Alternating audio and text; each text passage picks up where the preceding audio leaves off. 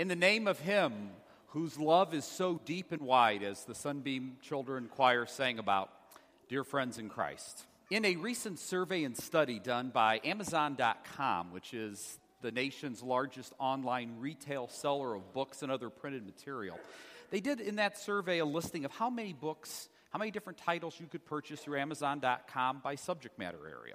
For example, if you wanted a book on heaven, type heaven into the search engine, you would come up with 2,600 different books on heaven. They might not all be theologically, biblically spot on, but you can find a lot of books on heaven. If you wanted to find a book about money, you could find over 10,000 books on money. If you wanted to find a book about sexuality, nearly 16,000 different titles. Could be a little scary, but it's out there. If you wanted to find a book about God, over 19,000 different books on God. And if you wanted to find a book about love, you could purchase over 30,000 different books on love through Amazon.com. Many people are searching for, many people are looking for, trying to write, trying to define, trying to figure out what love is all about. St. Paul, in his first letter to the church at Corinth, chapter 12, talks about spiritual gifts. And as he gets to the end of chapter 12 and segues into chapter 13, he talks about the greatest of gifts. He talks about love. And he says, And now I will show you the most excellent way. And as we continue in our sermon series on 1 Corinthians 13 and love, biblical love, and the characteristics of that love that Pastor Joe started us off with last week, today we're going to focus on as we seek by the power of the Spirit to live out that most excellent way, to learn more about the characteristic that Paul writes about in chapter 13, the second half of verse 4 that love is kind. Now, there's a lot of different definitions out there what does it mean to be kind? One definition is this it's to be gracious to others. To be gracious to others. Another definition of kindness is it's the art of being a dear. D E A R. Mark Twain said this about kindness kindness is a language that deaf people can hear and that blind people can read.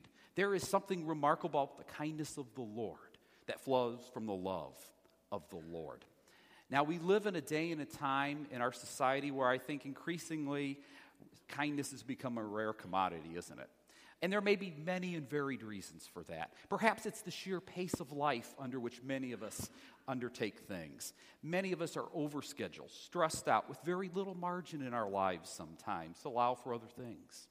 Maybe, perhaps, as some people write, our society is becoming more narcissistic. We're more focused on ourselves, and it's all about us. And I think all of us, it's easy to get self absorbed with our three favorite people me, myself, and I. Um, just as a side note, this past week, um, uh, Laura and the kids and I were out east for a little vacation, and I was taking Nathan on some college visits. And we were in New York City for a couple days and a lot of different street corners. And I guess I've seen these being sold around here too. But a lot of vendors were trying to sell me from anywhere from five to twenty-five dollars a selfie stick. You have one? You ever seen one? It's a selfie stick. It's a 12 to 15 inch stick of wood uh, where you can put your smartphone or some other device and you can take better selfies. I think that's a sign of the times. Of course, I'm thinking sermon illustration. My wife's thinking we're on vacation. But anyway, but so whether it is whether it is the sheer pace of life and our stress, or whether we're a little too into ourselves, or maybe it's just as we live life, we get a little banged up, we get a little bruised, we get a little calloused by things. I don't think we intentionally try to be mean at times. I don't think we try to be unkind. Sometimes perhaps we just fail to take advantage of all the opportunities to live out the love of the Lord in our life and to be kind you would think that kindness would come naturally to us. Now, Brenda talked about in the children's message random acts of kindness, and that's a nice notion. Sometimes schools will sponsor a random act of kindness day. Or I heard this week the Today Show is announcing that next week is Random Act of Kindness Week. Well, I think Brenda just announced next week is Random Act of Kindness Week as well. Or some other entity in society will say this month is going to be Random Act of Kindness Month. And that's not a bad thing. But in some ways, it's sort of sad that we have to be that intentional, isn't it? That program, that structure, to be kind, to live out the love of the Lord in our life, something that should come naturally to us, but in our sinful human nature often does not. Now, related to this very popular feature of our culture today, random acts of kindness, is a related concept which has been big for a couple years, and that's the idea of pay it forward. Are you familiar with that? Maybe some of us have been touched by such an act. And it works like this. Let's say you're in your car and you're at the drive through at McDonald's or you're at Starbucks, and there's one car ahead of you at the pay window. They leave with their order, and you come up and you're going to pay for your Happy Meal or your latte or whatever it is. And the cashier says, No, put your money away. Here's your food. Your order's been paid for by the car ahead of you. And you don't know them, and they don't know you. It's just a random act of kindness with the implied caveat that pay it forward sometime to someone else when you're the lead car in the drive through or you're the person ahead of somebody in the checkout line. Pay it forward. Has that happened to anybody here? Ever experienced that? I experienced it once that I can remember. Uh, it was a couple years ago. I was taking my daughter uh, into Arby's to get something to eat after a volleyball game, and a young man hands me an Arby's card. And I said, Oh, well, thank you, a gift card. And I said, What's this for? And he said, Well, our church group is doing a random act of kindness pay it forward project. And tonight we decided the 15th person to walk through Arby's was going to get a gift card, and that's you, sir.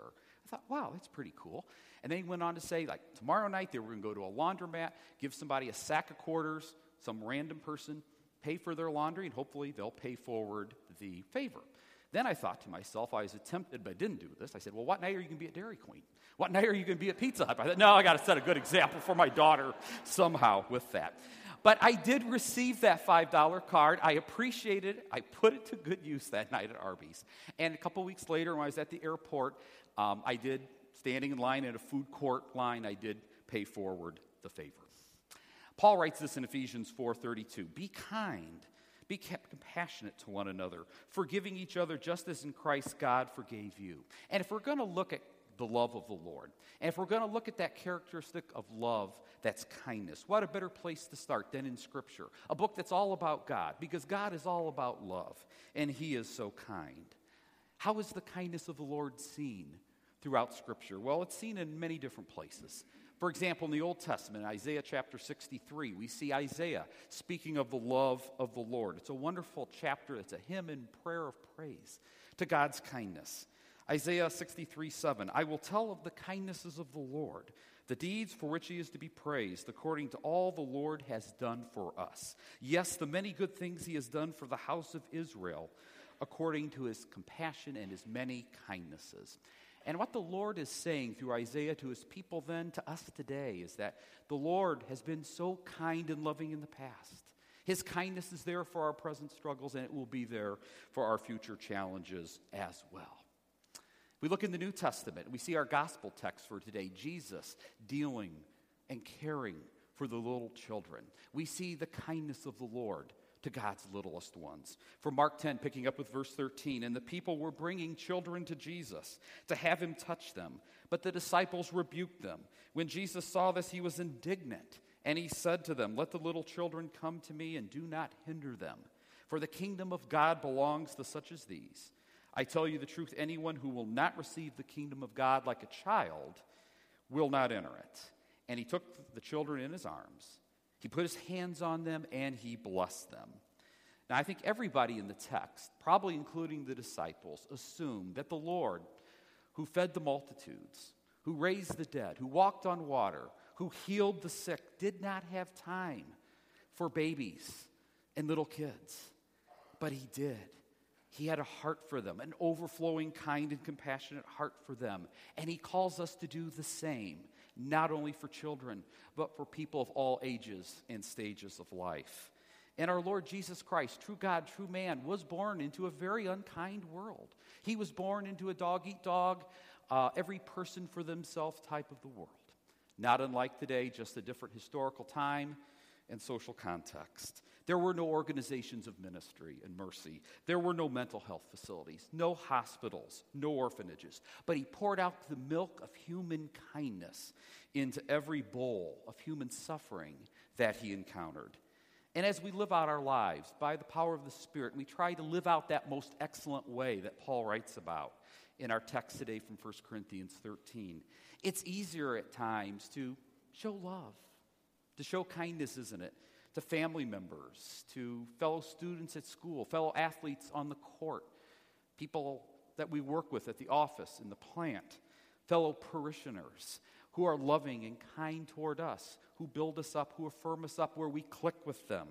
But Jesus calls us as well to show love and kindness to those as he exhorts us in Luke 6:35, those that we might even consider enemies, challenging people. But love your enemies, do good to them and lend to them without expecting anything back in return.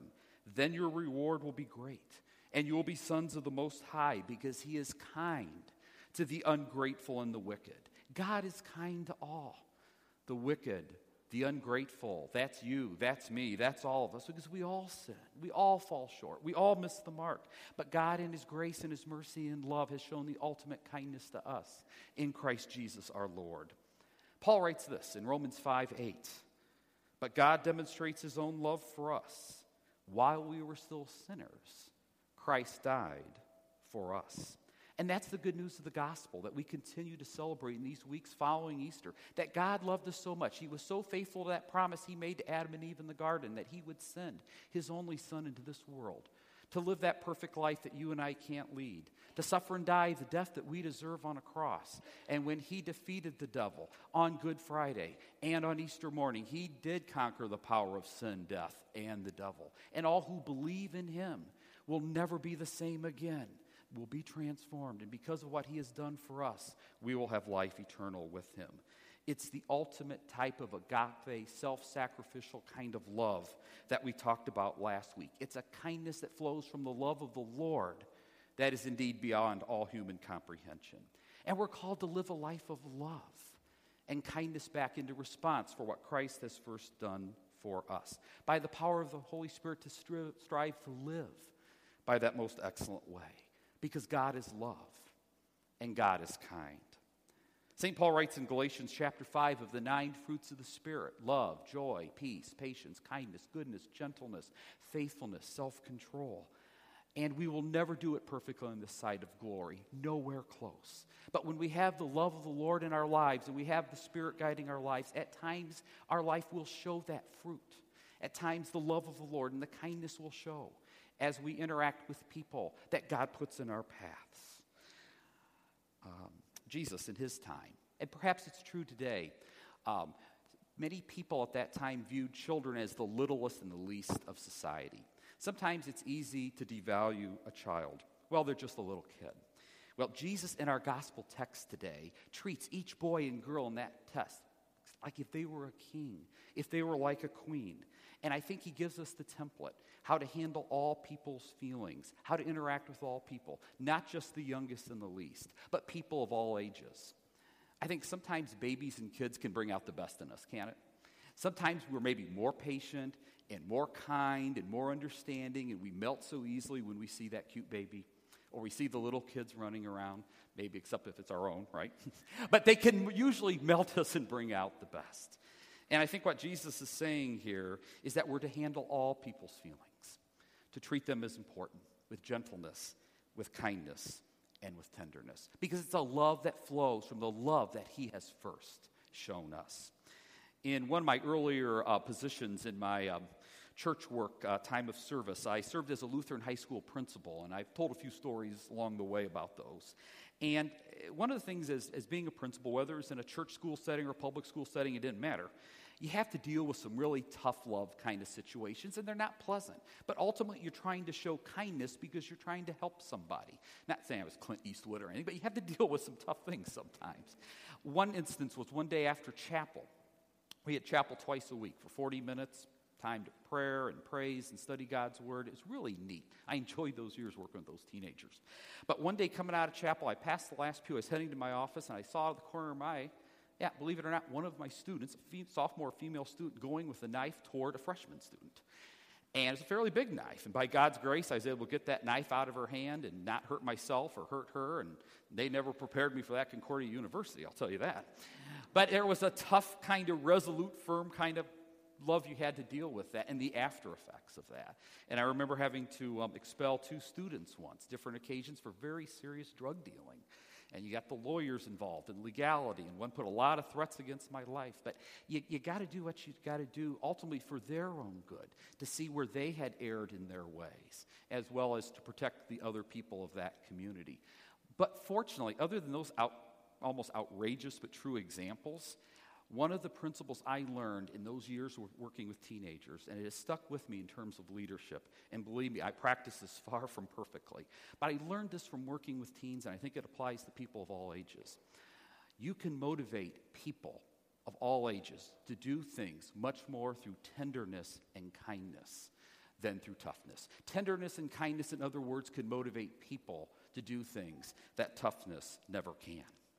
In 1997, Mother Teresa, who was nearing the end of her ministry, and Mother Teresa seems to me to be someone whose whole life seemed to be motivated in returning the love and kindness of the Lord back to the poorest and most struggling of people. She was working in the poorest of slums in Calcutta, India. And one day, an American tourist, along with his wife, noticed, wow, that's Mother Teresa over there working.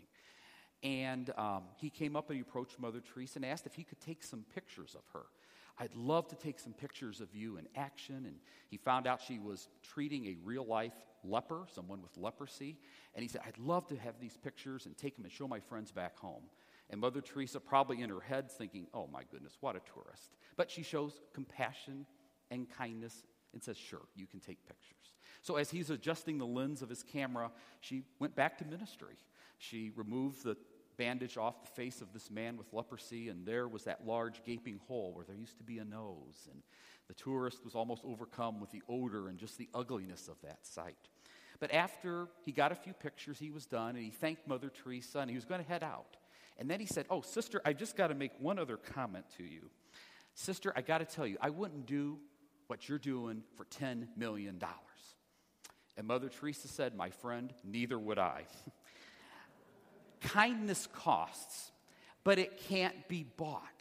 It's a matter of the heart, and it ultimately flows from the kindness that our Lord has first shown to us. It's been said that if we're going to do an act of kindness, if we're going to help somebody out, with the expectation that we're going to get something back in return or we're going to be noticed for it, we're doing business. We're not doing ministry. We're not doing kindness. And if we study the Gospels, I don't think we will ever find a time where Jesus is reported to have had compassion where there wasn't a demonstrable, then following outward act of compassion. Jesus set the model for you and me. It's been said that love talked about is easily ignored, but love and kindness demonstrated, now that's irresistible. Jesus not only talked about love and kindness, he modeled it for you and for me. Martin Luther said this as we live out our Christian life, always knowing it's going to be very far from perfect on this side of glory. But at times, by the love of God and the kindness in us, we may be little Christs, that we may encounter people that they may see small glimpses of the love and the kindness of the Lord in us. And we were talking the other night on the, in the Bible class, Thursday night class, that if we take ourselves out of our church cultured context for a moment, which many of us operate in, what's the image of God that people who aren't church think of? And we came up with all kinds of things, whether it was a God who maybe is up there who's only a God of judgment, only a God of law, only a God who's keeping track of all of our wrongs, ready to zap us. And others might think it's a God who maybe created the world, but he's distant, he's far remote. He doesn't have a desire to connect with us and have a relationship. Well, the fact of the matter is, many people don't know the love, they don't know the mercy. They don't know the grace. They don't know the kindness. They don't know the Lord. The great Christian author C.S. Lewis once attended a conference on world religions. And this conference or symposium had one study of question as its focus. What, if anything, was unique to the Christian faith compared to all other world religions? Now, C.S. Lewis missed the first couple hours of day one of the conference. So when he showed up, he sat down at a table with some other scholars and writers and said, What did I miss? And one guy said, You didn't miss much. We aren't off the dime yet. We've struggled for two hours. We can't find anything that's unique about Christianity compared to any other world religion. Almost makes me wonder about that conference. But anyway, but they said, What do you think, Mr. Lewis? And he said, It's easy, it's grace. And isn't that true? It's grace. Because what do all other world religions, what do all other world philosophies, what do they all have in common? It's based on works. That man or woman makes themselves right with God. They earn points to salvation. They prevent damnation, however you word it, based on what they do.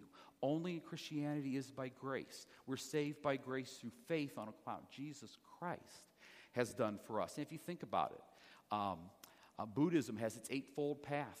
And Hinduism has its doctrines of reincarnation and karma. Those are all works related. Judaism is very legalistic. Um, Islam has its code of law. Only in Christianity is it by grace. Only in Christianity is the love of God unconditional. And of course, only in Christianity is the one true faith. As Jesus says, I am the way, I am the truth, I am the life, and no one comes to the Father except through me. And Jesus communicated that kindness, that grace, that undeserved love, and all that he did the parables he taught, the miracles he did, his very life, ministry, and resurrection. And I don't know about you, but I know as I live my own life, and it may be true for you, I think each day I start to, in my very sinful nature, start to maybe understand a little bit more with my very limited, finite mind that every day is only by God's grace. Isn't that true? Amen? It is only and only by God's grace. And it's so undeserved. And it's so transformative. God is love and God is kind. And I believe that God desires that His love and His presence in our lives makes a difference with those whom we come into contact with. We're always going to be works in progress. But as we grow in our love for our Lord by the power of the Holy Spirit and by His Word, we hopefully can share more of the love and more of the kindness when God places people in our paths every day, especially many people who don't know Him. One day, Joe was outside playing catch with his eight year old son, Pete, and they were throwing the ball around. And Pete asked his dad, Dad, do you believe in God? His dad said, I'm not sure, son. I went to church a couple times when I was little, but I really don't know if God exists. And Pete said, Okay, Dad, I got to run inside. I'll be right back. And Pete, a couple minutes, ran back out later with a red balloon and a string and a pen and a note card. He said, Dad, I'm going to write a note to God, stick it on this balloon, have it go up, and if he's real, I hope he reads it. So this is what Pete wrote on his note card Dear God, if you're real, and if you're really there, please send someone who knows you to me and my dad. Please send someone to show your love to me and my dad. And the dad thought, wow, that's cute. And he thought to himself as the balloon went up in the sky, you know, if you're up there, God, and you're real and you read it, well, I hope you do. They went back to playing catch. A couple days later, Joe and Pete went shopping at the mall. They bought a few things. They were taking their packages back out to the car, ready to go to lunch. And the dad noticed the left driver's side tire being flat. And he said, Okay, well, son, I'm going to show you a lesson in how to change a tire. So popped the trunk open, found a spare, couldn't find the tire jack for anything. Then he said, Okay, son, we're going to go to plan B. I'm going to show you how to call AAA. and that's the easier way to do it. And just as he was ready to call AAA, another guy came by. His name was Charlie. Parked three cars down. He had some bags that he was going to drop off in his car, and he noticed a father and son, may, son maybe in some distress. So he said, Hey, can I help you? And Joe said, Yeah, I got a flat tire here. I don't have a jack to change it. He said, I can help you with that. So he got his jack, and the two guys started working on the tire with little Pete watching. And those two guys talked about baseball and football and all the things they had in common. And Pete, at one point, asked the stranger, he said, Sir, can I ask you? You don't happen to be one of those Christians, do you? And if you are, do you happen to know God? And Charlie had a big smile come across his face. He said, Well, I am one of those Christians, and I know God pretty well. Well, the tire got changed, and then Joe decided to ask Charlie out to lunch with him, his son. So thank him for being a good neighbor. And over lunch, Joe and Charlie talked about uh, football and baseball again. And at one point, Pete asked the stranger, Charlie, Why did you stop and help us? And Charlie paused for a moment. He said, Well, I got to tell you, a couple years ago, I came to know Jesus Christ as my Lord and Savior. I came to know his love, I came to know his kindness, and it totally changed my life. So, what I try to do time to time is to show that love and to show that kindness to others if I see people who might need that help. Joe and Charlie continued a friendship. Uh, for a couple months, they started worshiping together along with their son Pete at Charlie's church. And to make a long story short, by the power of the Holy Spirit, by the end of the calendar year, Joe and Charlie had come to accept Jesus Christ as their Lord and Savior. Many people who do not know the Lord, who are not connected to that one true living God, may only be one act of kindness away from meeting a Charlie from meeting a Christian, from meeting you and me, from meeting someone who's in a position to share the love and kindness of the Lord and have the Lord work through them. God's love and that kindness that flows from that love can and does transform lives.